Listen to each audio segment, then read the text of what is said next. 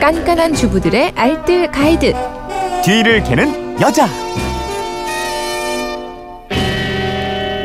네, 일요일 뒤를 캐는 여자 일주일 총정리편으로 꾸며드리고 있습니다. 오늘도 곽지연 리포터가 핵심만 콕 집어서 정리해드릴 겁니다. 어서 오세요. 네, 안녕하세요. 월요일부터 하나하나 살펴보죠. 네. 월요일에는 이 인형 종류별 세탁법 이거 알아봤고요. 네. 먼저 인형 중에서 패브릭으로 된 인형을 세탁하는 방법 먼저 알려드릴게요. 아이들이 물고 빠는 패브릭 인형 적어도 2주에 한 번은 세탁을 하는 게 좋습니다.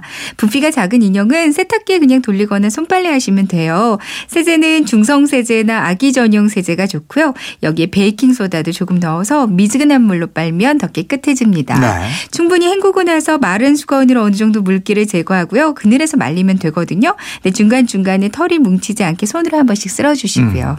건전지가 들어가거나 물빨래가 불가능한 인형 이거는 네. 굵은 소금이나 베이킹 소다 이걸로 세척해 주라고 그랬죠. 네, 좀 큰 비닐봉투나 지퍼백에 인형을 넣고요. 굵은 소금 한 스푼 아니면 베이킹 소다 한 스푼을 넣고 잘 묶어서 막 흔들어 주세요. 그러고 나서 가루를 탁탁 털면 먼지도 함께 딸려 나오거든요. 네. 햇빛에 바짝 말려서 일광 소독을 해줍니다.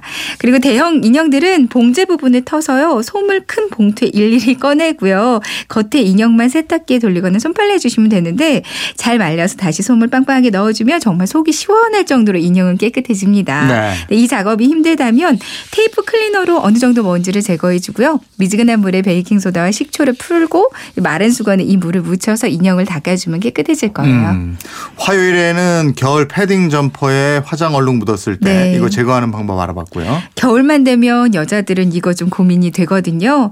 클렌징 워터만 있으면 깔끔하게 지울 수 있습니다. 네. 좀 화장솜에다가 듬뿍 펌핑을 한 몇 번 정도 해주고요. 화장품 묻은 쪽을 톡톡 두드리면서 문질러주면 되는데 그럼 눈에 딱 띄던 그 화장 얼룩이 싹 지워지거든요. 네. 클렌징 워터가 없다면 클렌징 티슈로도 비슷한 효과를 보실 수가 있습니다.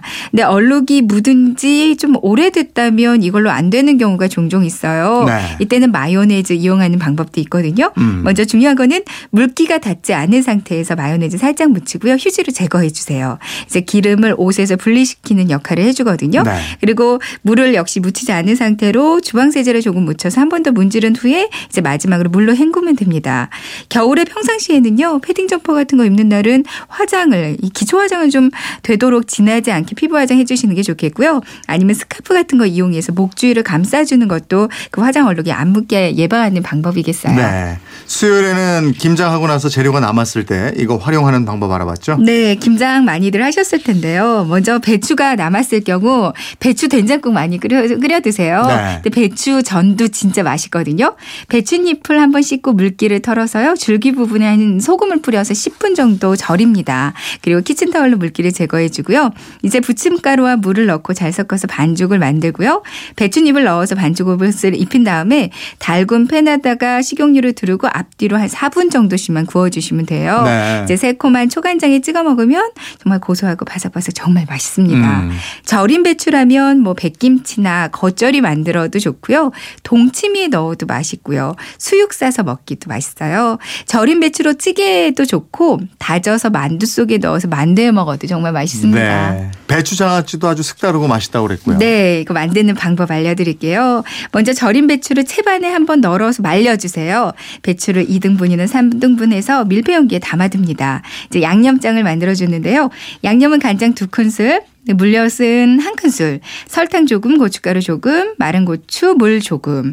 이대로 이제 냄비에 넣어서 살짝 끓인 다음에 식혀주세요. 이제 식으면 배추 담은 용기에 부어주면 되거든요. 네. 아, 잘 밀봉을 해서 서늘한 곳에 두고 한 달 후에 드시면 되겠습니다. 그리고 또 김치 양념 속 남는 경우도 많이 있어요. 네. 이거 요리할 때 활용할 곳이 아주 많거든요. 음. 매운탕이나 해물탕 또 생선 지질 때도 무 잔뜩 넣고 양념 속 넣어도 얼큰하니 맛있는데 진짜 깊은 맛이 나거든요. 네. 깍두기 파김치 만들어 먹어도 좋고요. 음. 이거 보관할 때는 소분해서 냉동실에 얼려놓으면 한 석 달 정도는 맛있게 활용하실 네. 수가 있을 거예요. 목요일에는 코팅 프라이팬 수명에 대해서 알아봤죠? 네, 코팅 프라이팬의 수명 업계에서는 한 2년 정도라고 얘기하거든요. 네. 사실 어떻게 사용하느냐에 따라서 수명이 더 길어질 수도 있고 짧아질 수도 있습니다. 음. 먼저 코팅이 벗겨졌는지 잘 살펴보시는 게 좋아요. 코팅이 벗겨져 있으면 각종 중금속에 노출될 가능성이 아주 높아진다고 하거든요. 네. 처음에 코팅팬을 사셨다면 팬에다가 물을 한 3분의 2 정도 붓고 한번 끓여주세요. 음. 키친타올로 물기를 잘 닦고요. 이번에는 식용유를 골고루 둘러주고 키친타올로 문지르면서 길들여주는 작업을 합니다. 네. 이 과정을 한 두세 번 정도 반복해주면 좋고요. 평상시에 조리할 때는 스테인레스로 된 금속 재질의 조리 도구들 이거 사용하면 안 좋습니다. 네. 그러니까 실리콘이나 나무 소재 조리 도구 사용하시고요. 그리고 하나의 프라이팬만 계속 사용하기보다는 좀 용도에 따라서 전용팬을 여러 개 사용하는 게 좋겠고요. 음. 뜨거워진 프라이팬을 바로 물에 담그거나 세제를 사용하면 코팅이 금방 벗겨질 수가 있어요. 조리 후에 음식 찌꺼기 쉽게 세척을 하려면 팬이 식기 전에 기름을 살짝 둘러줘도 됐고 키친타올로 먼저 닦아준 다음에 그 다음에 물로 씻는 게 좋습니다. 최근에는 그 마모성 테스트를 통과한 강력한 코팅의 프라이팬이 많이 나와 있거든요. 네. 이거 잘 고르면 오랫동안 안전하게 사용하실 수 있겠어요. 네, 알겠습니다. 일요일 판 뒤를 캐는 여자 곽지연 리포터였습니다. 네, 고맙습니다.